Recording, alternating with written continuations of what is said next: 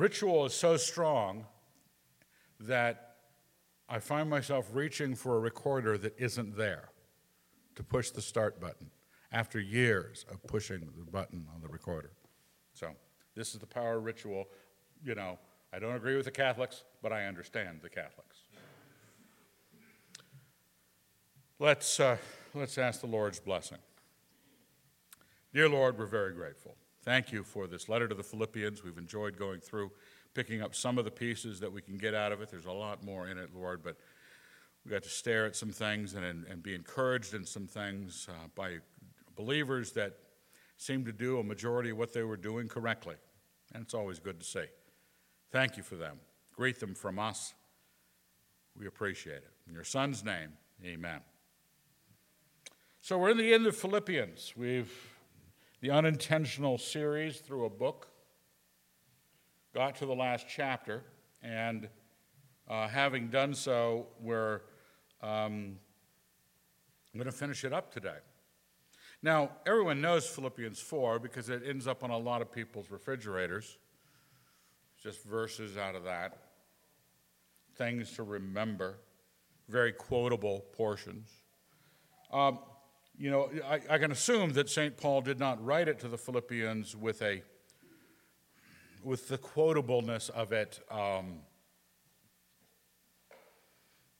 you know how modern books, they're help books, you buy them at Barnes and Noble, and you're flipping through. They're rather large print and wide margins. They're already a lot of leading between. They're, they're trying to make the book thick with very little information. One of the tasks to make books thick without a lot of information is you find the most poignant thing to say, kind of a quotable on each page, and you, you drop it in as a pull out quote, you know, and it's really big type and the, the, the text flows around it. You're, that's the person say, quote me here. I don't think Paul was going, quote me here. He's writing to friends who'd been a real joy to him. The Galatians, not so much. The Corinthians, mm, not a lot, not a much at all. But the Philippians, Colossians, he really seemed to like. It says it in the first verses here, Philippians 4 1. Therefore, my brethren, whom I love and long for, my joy and crown, stand firm thus in the Lord, my beloved. He has a real good relationship with them. Now, one of the things that we have to be aware of in Christianity, I don't know if you've noticed that there have been some problems in the history of the church, not just our church, but all the churches and all the people who claim Jesus Christ, who have either defaced his good name or disgraced the gospel in some way or and became leaders of what we call Christendom. We know this happens, but back when the Jesus people thing was going on in the 70s, a lot of people looked at the, what they called the New Testament church, and that was kind of a, a password for code word for doing it right. We're going to do it like the New Testament church. You mean sin just like the New Testament church? Because that's what you got, not just the churches you know about, but even in this good church. This is what, because I think All Souls Christian, we're a small bunch of people. We like each other. We get together for food things and Fourth of July and other stuff. And uh, you hope that nobody is murdering their Aunt Betty at home and burying her in the yard. I see those things on TV, but I don't think we're doing those things. I don't even get calls from the police. I did get one call from the police. This ought to interest you. I did get one call from the police regarding someone, just we'll just say it, years ago. I was at intermission at Don Giovanni. I was listening to the Mozart opera in Pullman. I get a call in intermission from the police. It all worked out. Life is fun. But generally speaking, you behave. Thank you. Generally speaking, you behave. But even when the apostle, because Paul had founded this church, Okay, for the Philippians, remember in Acts, he leaves Troas over in Asia Minor and he stops at Neapolis and then to Philippi, then on to Thessalonica. And Philippi is the story of Lydia, the seller of purple, a woman uh, who is a pursuer of God, and he preaches the gospel to her. They heal a, a demon possessed girl who was a soothsayer, and they get caught by the law and thrown to prison. Earthquake happens. You know the story. You saw it probably on Veggie Tales. Is it on Veggie Tales? Anybody know? Okay. Uh, it's in the Bible too. I don't know if you knew that, but where Paul and Silas are set free by an earthquake, but then they talk to the jailer and save his life from killing himself. He becomes a Christian. So this church has got Lydia in it, it's got the Roman jailer.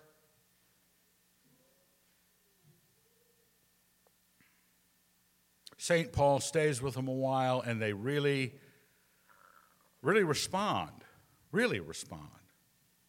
And Paul has a great, we talked about this in the first week into Philippians, a, great, um, they help him in his budget, his financial needs as well. He's very conscious of that. They're tied in with Paul. Paul likes that. But, verse 2 I entreat Euodia and I entreat Syntyche to agree in the Lord. These are two women. And I ask you also, true yoke fellow, help these women. For they have labored side by side with me in the gospel together with Clement and the rest of my fellow workers whose names are in the book of life. These were women in the work, in the ministry. I don't know if you've ever realized or ever known perhaps a couple of women who didn't get along. Have you ever?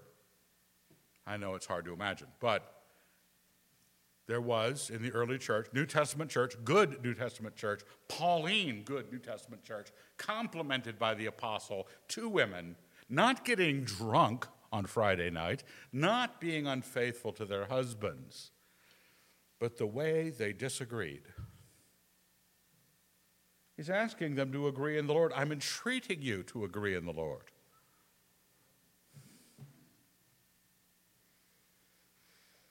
We don't know what their disagreement was about. It could have been about the flowers in church.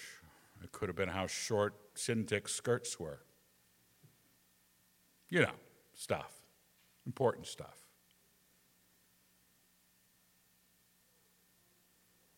But it needed to happen. Because all of the body of those, Clement, everybody there who'd worked side by side for the gospel, needed to help these women to that place. Now, we talked about agreement a few Sundays ago. We talked about the one mindedness. What was it in chapter um,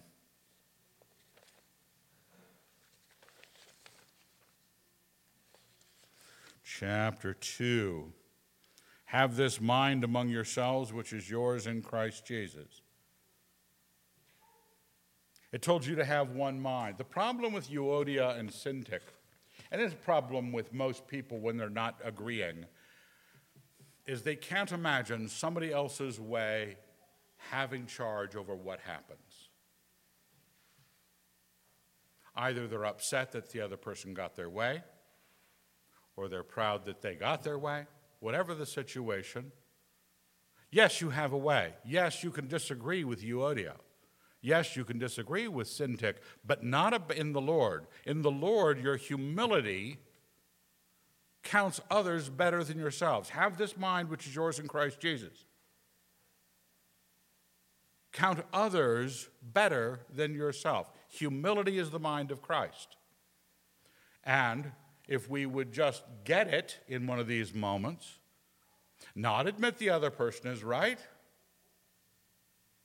Don't just say the other person is right. Don't have to believe something you don't believe. Be wrong, be right, whatever it is, but be humble. But those are things that beset churches that do well. I mentioned this before with C.S. Lewis's Screwtape Letters, and those of you who, most of you have read it, I'm sure. The great thing about the temptations is how normal and dull they are. They're not grand sin. They're not Lucretia Borgia. They're not, um, pick a sinner. They're not Harvey Weinstein. They're just you being PO'd at your mom. The Christians need at all times and be aware at all times that it doesn't matter how apostolic, you cannot arrange a perfect church. Because God is not here to do something to you that makes perfection. He is here to relate to you in such a way that you reach together perfection. Instead of the power of God descending on you and turning you into the righteous puppet you need to be, He has a relationship with you in love that He is expecting you to love Him back equivalently. And loving Him back equivalently means obeying Him, for this is the love of God that you keep His commandments. You need to realize that God, even when His Son was on earth, His Son's apostles were on earth, the church has still acted the same, and God was still advising them. Thankfully, the kind of advice we need today because we're doing the same things. It is possible that women might not agree with each other, and it might be ugly but entreat them to agree in the Lord, not agree by one side winning or you negotiating a moderate in between position so both can win and both can lose. That's not how you fix things. You fix things by being good and saying, no, you're wrong, but let's do it your way. Let's be humble, not look only to my own interests, but also to the interests of others. Then he says in verse 4 now, verse 4 may be a bracketing phrase from last week's last, um, oh, first, uh, where was it? Uh, beginning of chapter 3, um, which was last week. Finally, my brethren, rejoice in the Lord. That is verse 1 of chapter 3. And verse 4 of chapter 4 is, Rejoice in the Lord always. Again, I will say rejoice. That may be bracketing the section in between. You can go back and look it over. But whatever the case, it's a standalone good. Now, what's wonderful about the book of um, Philippians is you could probably memorize it. You know, if you ever memorize some speeches and plays and stuff in high school. It's not a long book. You could probably be cast adrift onto a desert island with your memory of the book of Philippians, and you'd be fine. You'd be fine. You'd have so much good to meditate on. Now, what I want you to think about is the whole book of Philippians right now, and then there's some key things he introduces in this chapter that he wants you to think about some more. Because remember, you're being employed, just like Euodia and Syntyche are being entreated to deal with their lack of humility and agree in the Lord somehow. The rest of the people in Philippi, he is saying, okay, um, why don't you guys deal with this? Now, as you know, I like to be in uh, philosophical arguments. Love it. It's like playing with Legos. You know, I don't know what's your favorite thing. You know, uh, so, uh, Scott works on cars, uh, taught at a, what's the name of the school? Skagit? Oh, excuse me, Skagit. Um, some of you, uh, uh, James was an ammunition manufacturer. He's a gunsmith. Um, I like to get into arguments. Um, I love it when I, somebody comes in, I don't know them at the house. I say, well, say something wrong, is what I ask them to do. Because what could be better? You don't want to have them agree with you. So I know that I'm fouling my own nest here. I'm sort of creating a path that does not produce the right kind of playmates that I want to have. Because an awful lot of what's going on in Christianity right now, if you read any of the news, in Christianity. Everybody's got running around with their hair on fire about different things the role of women, LGBTQ, MIL, and MOP, whatever it is.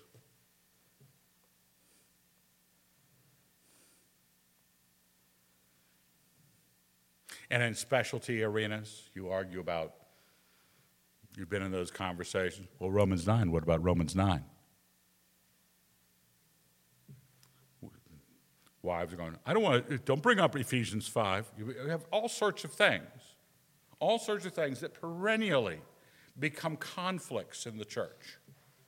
I think there are right answers. I think it's good to pursue them by better people than do. But we're actually, instead of those things, the things that are laid out for us in Philippians. Uh, look at the first five weeks. Is that how many weeks we did going in through this?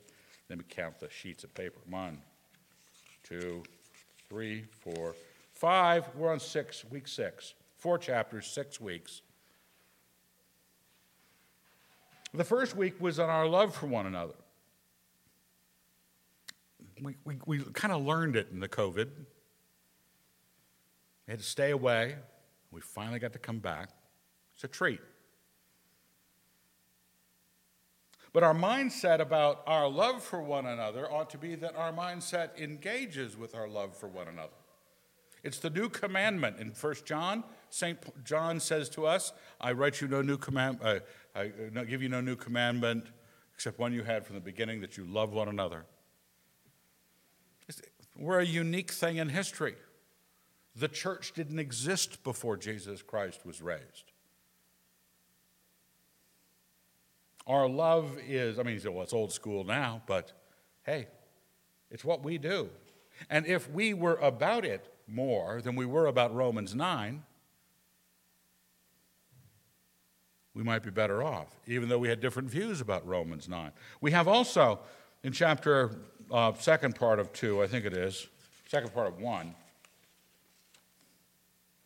is, uh, is what our Christ is he sidesteps a lot of what we're about. Um, that if we were more about our Christ and spent our time not working out the right apologetic about our doctrine, but the right apologetic for our Lord. Now, there's a difference between who Christ is and what your position is about the mechanism of how things work in the heavens. Jesus Christ is the, is the seat of meaning. It's where we come to when we pursue meaning and where we stand if we want meaning. It should be ours as Christians. That's the meaning of Christ. Second chapter was the one we already mentioned about with Euodia and Syntyche, that it be about our mind and that we don't pursue the obvious thing, which is if you agree and I could give you a list of things you need to agree with because I worked them out so you could just take it home and put it on the fridge, chant it back with you and your wife bobbing up and down on your little carpets. Because that's what I hope to have someday a solid cult.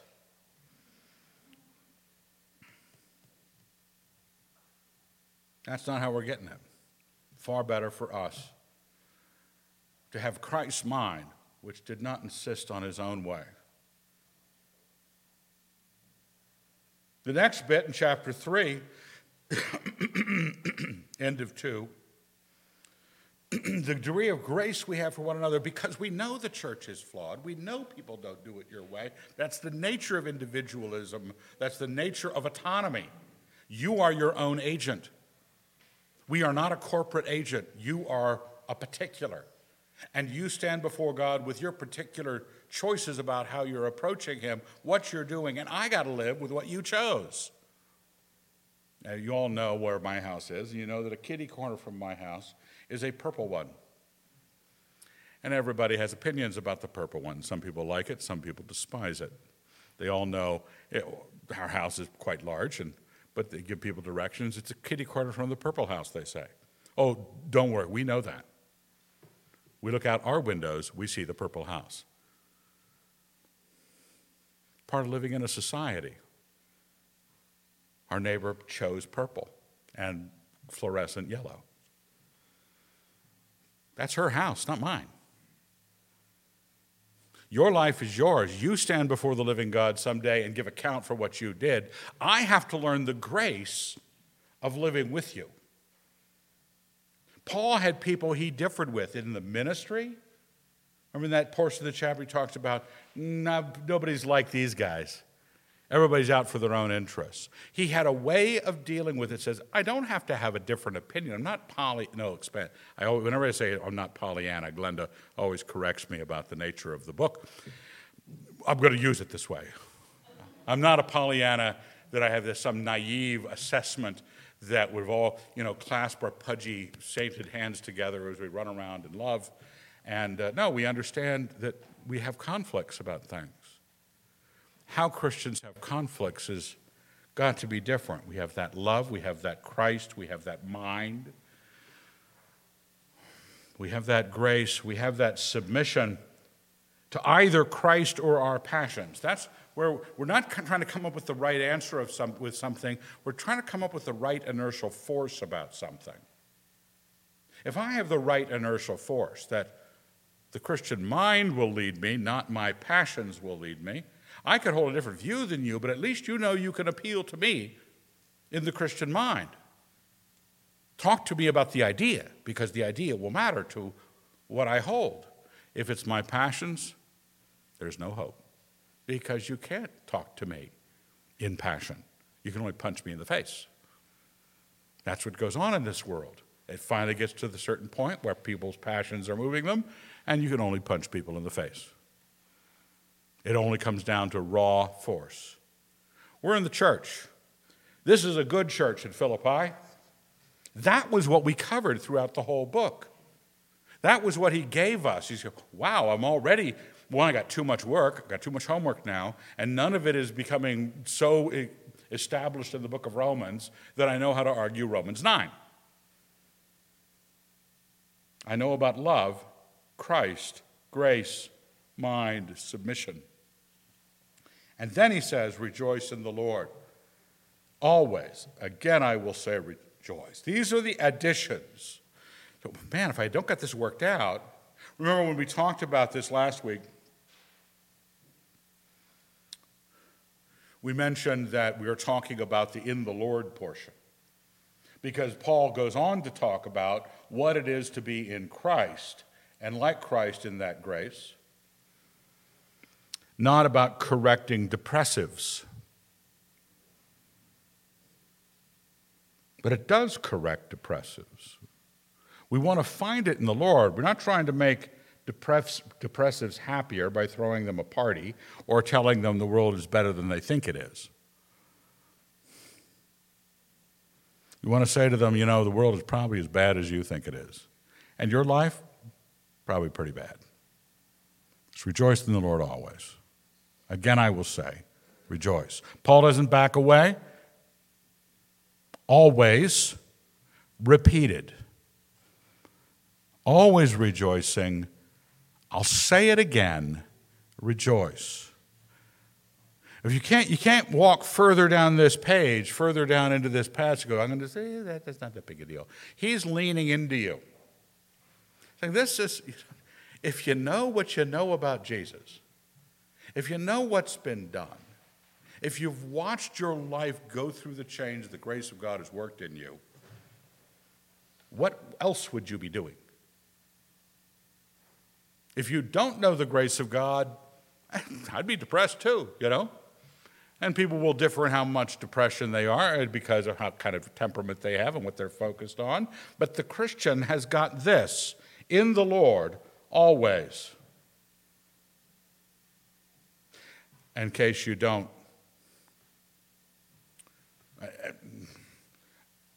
Watch yourself on that passage because you're going to go home, you're going to meditate on it. Say, I don't like what Evan said. You know, sometimes I'm just feeling a little punky.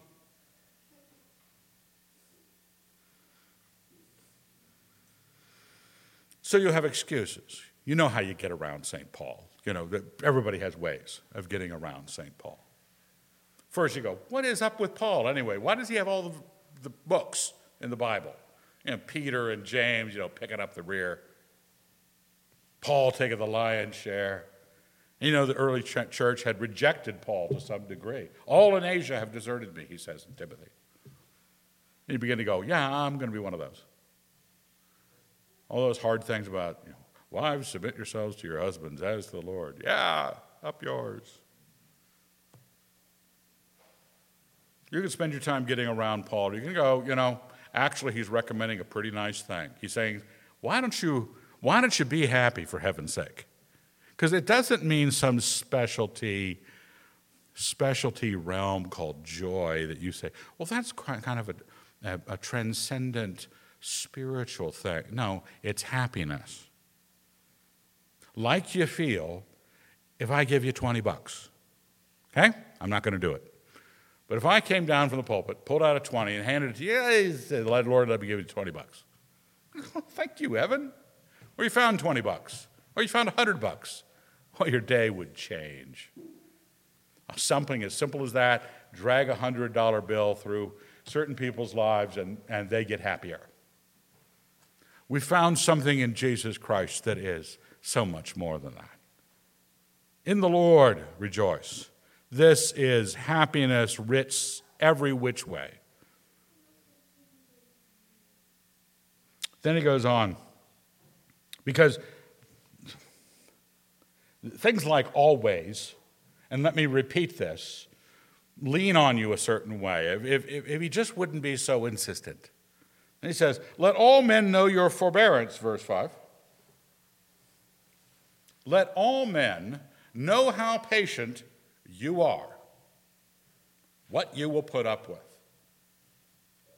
How's it going, guys? Does everybody know you? Well, you know, he's a he's like the cliche for patience. I know him. What a what a laid back guy. Let all men know. He's assuming you do forbear. But it's got to be at a certain level where you're known for it. Get known for it. And it's kind of as a reason, the second part of the verse the Lord is at hand. Now, I don't know what your eschatological views are, your view about the end of the world. People will look at this and say the apostle thought the Lord was coming back sooner than he did. I'm with Paul on this. Don't ask difficult questions. The Lord is at hand, He is at the gates, He is waiting. He is imminent for Paul. And I'm not saying Paul was wrong. Paul was right. I think that it was that situation. I think in the Wine, Wisdom, and Song, you brought up that passage in, in um, say, C.S. Lewis, where C.S. Lewis goes, Well, Jesus was wrong on this subject because he said he was coming back in that generation. Well, I think he did. So, there. But the Lord was at hand. The Philippians in, this is probably in the 50s, mid 50s AD, are looking at maybe 15 years before the great calamity falls on Jerusalem.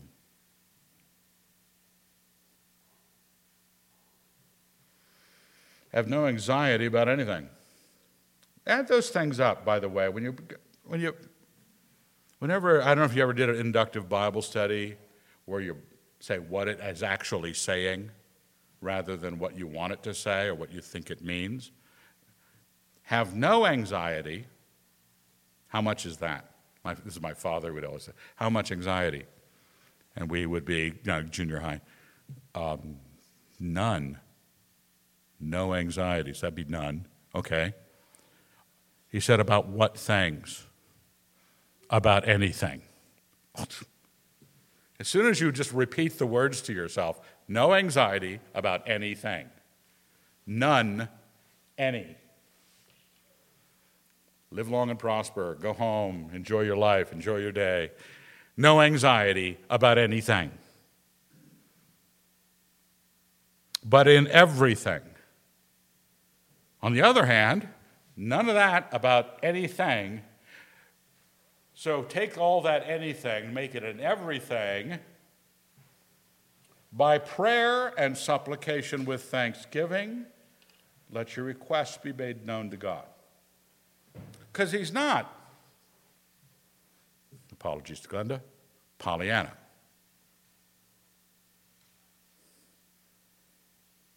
He knows you got fired, laid off, chained into your house for two months. He knows that.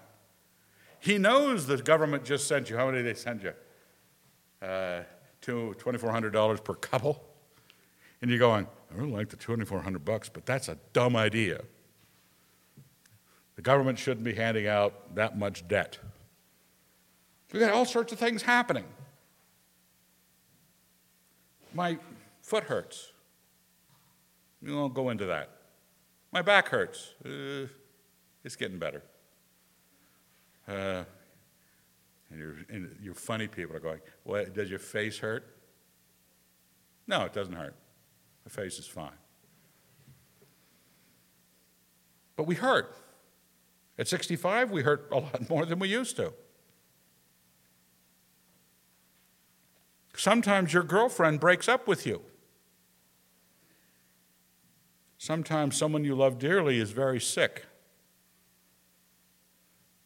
Facing this, praying for Tammy. Big part of our lives. Facing death, life in Christ, or life more with us. He didn't say, except for when Tammy's sick. He didn't say, except when the plague is running through your country. He didn't say, except. He said, no anxiety in anything. He says, but the thing is still there, right? Girlfriend still broke up with you, friend is still dying. I'm still fired. My foot still hurts. What am I told to do? I'm told not to have anxiety about any of it. But I'm told to pray, supplicate, and thank. Now, the word prayer just means request. Supplicate means I really mean it. When you supplicate, you plead. One you request, plea is the second. When you say, please don't let this happen. When David grabbed the horns of the altar and prayed about the life of his son that was going to die, he was supplicating. Who, who what the classical tragedian? The supplicants? Was that Sophocles? Aeschylus? Okay. Supplication was a known phenomenon that you do when you care enough to give it to the gods. You make a request in prayer, you plea in supplication, and with our God, you thank Him because this is His world. What He, you know, even the Christ said when He was in the garden, Not my will, but thine be done, because it would be.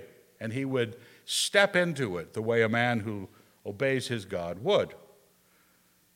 Let your requests, remember, those are what you're carrying. You don't get to be anxious about them because they are something, and you're not allowed to be anxious about anything. You'll get to take them to God at the degree of concern you have, and the reverence you have for God, not the accusations you have for God, because when you accuse God of not answering your prayers, you're not thankful. You be, those will be made known to God. Now, at this point, it doesn't tell you, and then He will give you what you want, as much as you want, and then you'll be happy. Well, if that were the case, then of course you would understand why you weren't going to be anxious about anything, because the anything you were tempted to be anxious about got fixed. We had the magic juju, we shot it at the problem, it got fixed. Aunt Betty is better. The, the rebellious child is back with the Lord. No, it's if I do this, and the peace of God, verse 7, which passes all understanding will keep your hearts and your minds in Christ Jesus. The order of God, the governance of God, is not your governance. You don't get to tell God what you're going to do with His, you know, what He should do with your prayers. You're asking Him for something. You're not deciding for Him, you're asking. He's deciding. If you let Him govern, prayer is the submission to the government of God. Jesus Christ, I would wish this cup would pass from me, but not my will, but thine be done. I submit to the government of God.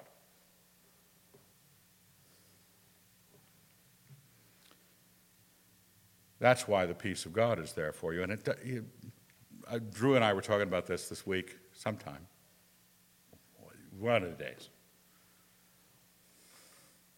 about peace and order, government. You know, my shtick, and you might not agree with this, but all peace comes from order, all order comes from governance. Here's the peace of God because you bowed the knee and said, instead of me wrestling with everything and trying to fix it or worry about it, if I can't fix it, I'll worry about it. I said, no, I don't get to worry about any of it. Any of it. If it's there as a problem, I get to take it to my governor and say, Lord, please, at the level of my concern, at a prayer or supplicate, but always think that He has command of His universe. And that's why it's hard to understand this peace. You get up off your knees knowing that Aunt Betty, she doesn't recover from the leukemia and dies, and it's all right. This is the way our God is governing. I have given my request to Him, and it will keep my heart and my mind in Christ Jesus. So rejoicing and absolute tranquility about the problems of this world. It doesn't remove them, it just says who's in charge of them. You've heard me say before that the big question in humankind is who's in charge here. And when you pray, you decide who is in charge. And why are there problems out there in the world today? Because people are wrong about what they said when they answered the question who's in charge? Then it says in verse 8, and I'm going to be fast. Say to yourself, haven't you been talking quite a while and you're only at verse 8? Not even halfway down. Well, we'll just pick up speed. It's like that when you fall off a cliff. If you reach terminal velocity at some point, you know, you, you pick up speed. The second half is kind of one big topic, so I won't. Finally, brethren, so he tells you, rejoice, don't have any anxiety. And then finally says, finally, brethren, whatever let me, let me sum up what I kind of want to have you, you be thinking like. Whatever is true, honorable, just, pure, lovely, gracious, if there is any excellence, if there's anything worthy of praise, think about these things. Oh, that was pretty easy. That was pretty hard, actually. You know, badness, which is better drama, and there are, and I don't mean to speak ill of people, some people like drama, makes them feel alive. The Lord would like to have you live in a comedy, a good ending, true things, honorable things, just things, pure things, lovely things, gracious things, any excellence. Now, he's not, he's not saying pious truths, pious, honorable things, you know, God's justice. Lovely things, gracious things, excellent, and worthy of praise. It means, you know, somebody draws the picture and puts it on the fridge, and the kids, how old are you? Six? Do you ever draw a picture? And you uh, put it on the fridge? You get to put it on the fridge with a magnet? We have parents award you, they, they do that. We have done that ourselves. Sometimes it didn't deserve it with our kids. They weren't that good. But sometimes you go, oh my gosh, this is actually pretty good. This is way above your skill set. Or they read something. And Leslie was talking to, um, what's his name? Ian. Four years old. She was, he was sounding out words with her. How do you do that? Well, this is excellent. You want to applaud. Somebody gets their hair done and it looks good? Say something.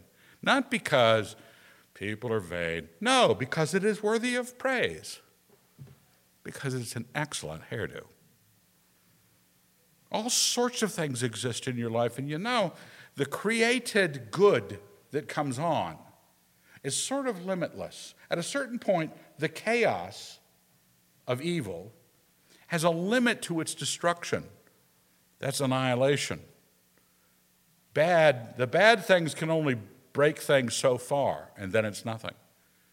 Good things are sort of limitless. And you've got that, every avenue of that. So why don't you think about these things? Why don't you be that kind of person? Are you that kind of person already? You know, some of you are kind of up tempo, we'll just call you upbeat people, sanguine, just like Irish setters, which are not right in the head. So if you're, if you're that way, it's probably because of the inbreeding, you know, it's, it's bad things. But there are other people who would not look at this list at all in any way and say, Yes, I'm going to submit to you. This is what the Lord and his apostle want of you. Think about these things. Doesn't tell you what in particular, just gives you categories. And you don't like the category of things worthy of praise. Excellent, gracious things, true things, just things. Then he says, now, so this is at the end of the, the whole summation of the book the love of the believers, the humility of the mind, the person of Christ, the grace we have for one another in flaw, all sorts of things like that. And he's wrapping it up. So rejoice, but don't be anxious about anything. Have a mind that's kind of positive. It's about positive things most of the time. And what you have learned, verse 9, and received, and heard, and seen in me, do. And the Son of Peace will be with you. Look what he's offering you rejoicing, freedom from anxiety, peace that you can't understand, and the path to the peace about who you sit under, what kind of teaching you take in, what books you read, where you are in your biblical reading. Learned, received, heard, and seen in St. Paul. That's what the Philippians were able to do. So, you you heard from me and you saw me do it. There's a lot of people, you'll hear the right thing, you'll suspect it's the right thing, but you don't see it in them. It says, examine the outcome of their life and imitate their faith. Look for people in your future, the churches you pick, the places you go, the people you read. Look into them a little bit. Find out whether what they say worked. Because if you are governed by God, the God of peace, God's peace will be with you.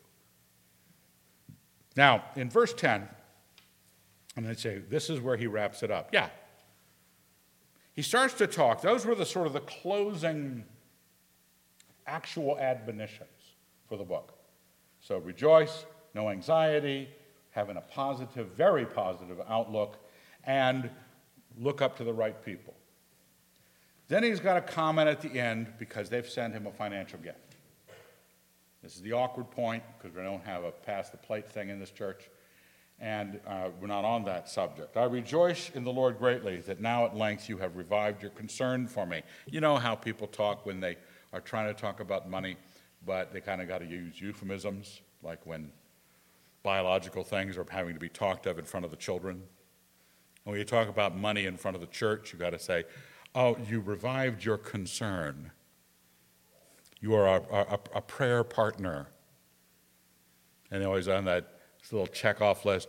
I, I, I vow to give my prayers $10, $20, $50 a month. My prayers. I covet your prayers and your concern, if you know what I mean. Well, Paul knows it too. It's, it's, kind of, it's awkward, you know, talk money between polite people.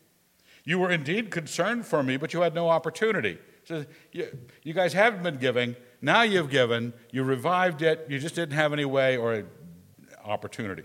Not that I complain of want, for I have learned in whatever state I am to be content. Now, this is important because you're watching someone with a good church who has supported them through the years, who wasn't supporting him for a bit of time and now is supporting him again. You're looking at good people doing a good thing for a good reason, and he's having a good response. He said, This wasn't a problem, folks. I know how to be abased. This is not a problem to be poor. I know how to abound. In any and all circumstances, I've learned the secret of facing plenty and hunger, abundance and want. Now look at this. I can do all things in him who strengthens me. Now, I want you to stop and take a look. Can you do that? Some of you have a problem with poverty, either being poor or fearing being poor. Some of you have too much guilt about being wealthy. Don't be that kind of person, because in both cases, the world wants you to envy and be depressed about wanting. The world wants you to be guilty about having more food on your plate than you could eat. You've been to Thanksgiving, right? We do that here. We're in, we, we're in a land of abundance. You can have more french fries. You can have more french fries than you know what to do with. You just leave them on your plate.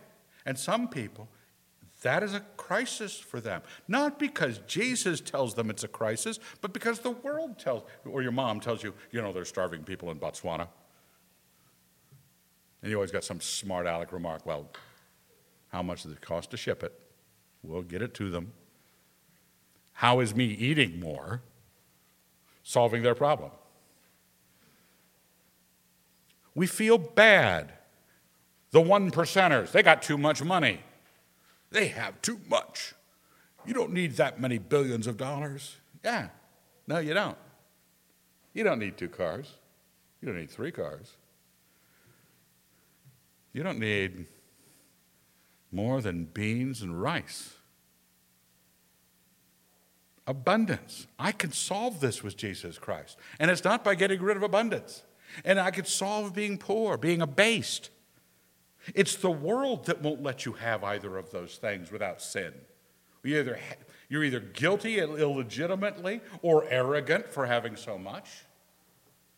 Not just enjoying it. Remember, if you go, worthy of praise, things that are excellent. That was an excellent buffet.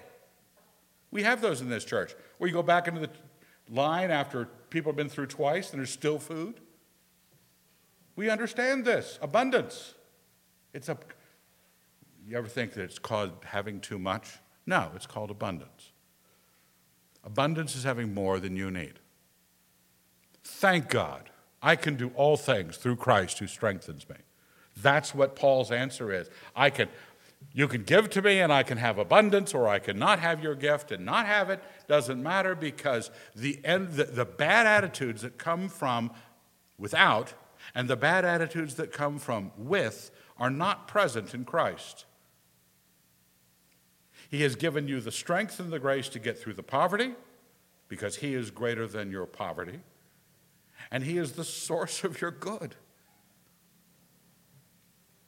Yes, yet it was kind of you to share my trouble. And you Philippians yourselves know that in the beginning of the gospel, when you left, when I left Macedonia, no church entered into partnership with me. See that word again? There's concern, partnership. With me in giving and receiving, except you only. For even in Thessalonica, you sent me help once and again. Next town down. By the time he made it to the next town, two gifts to Paul followed him from Philippi. He had that kind of effect in their lives. Not that I seek the gift, but I seek the fruit which increases to your credit. We like to see believers doing the good things.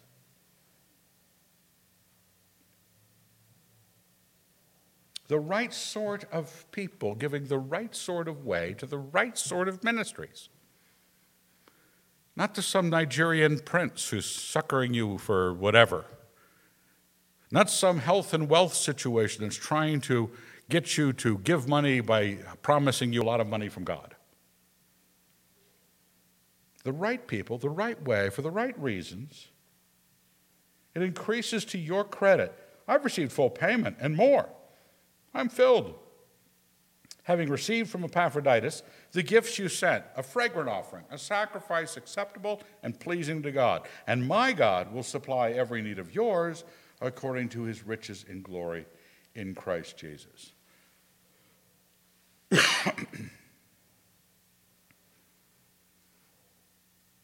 when I'm thinking about the good things that God is doing for us, rather than thinking about the theology arguments I get into with others, I have a lot of, a lot of good gain that I could make, a lot of peace I can live in with the rest of the saints, a lot of good relationships. To our God and Father be glory forever and ever. Amen. Greet every saint in Christ Jesus.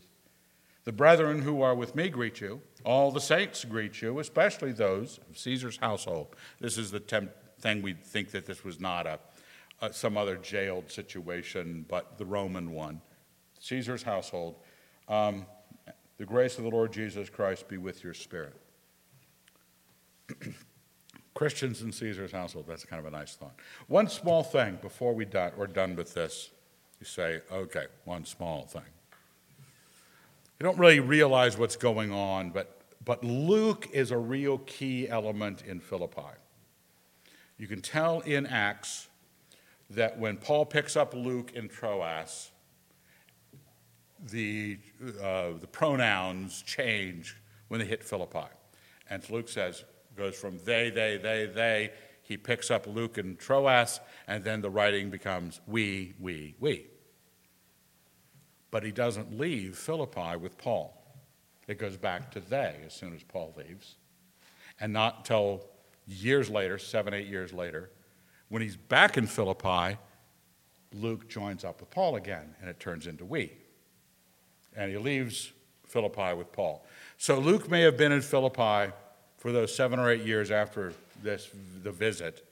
And so Luke is a very strong um, voice in Pauline. You got the Gospel of Luke, the Acts of the Apostles. He traveled with St. Paul. Um, it's sort of an interesting connection that we don't often think about because it just ends up in a pronoun and whether or not it exists. But be thinking about those things, be thinking about the good things we have to deal with in our faith. And let's thank God. Dear Lord, we're very grateful Continue to be good to us, to our families, to our friends. We'd ask that you would turn our hearts to rejoicing, to peace, to all the good things, to your Son. And thank you for all the goodness we have, that we have a path through the times of difficulty and we have a path through the times of greatness. Bless us and all your church. In your Son's name, amen.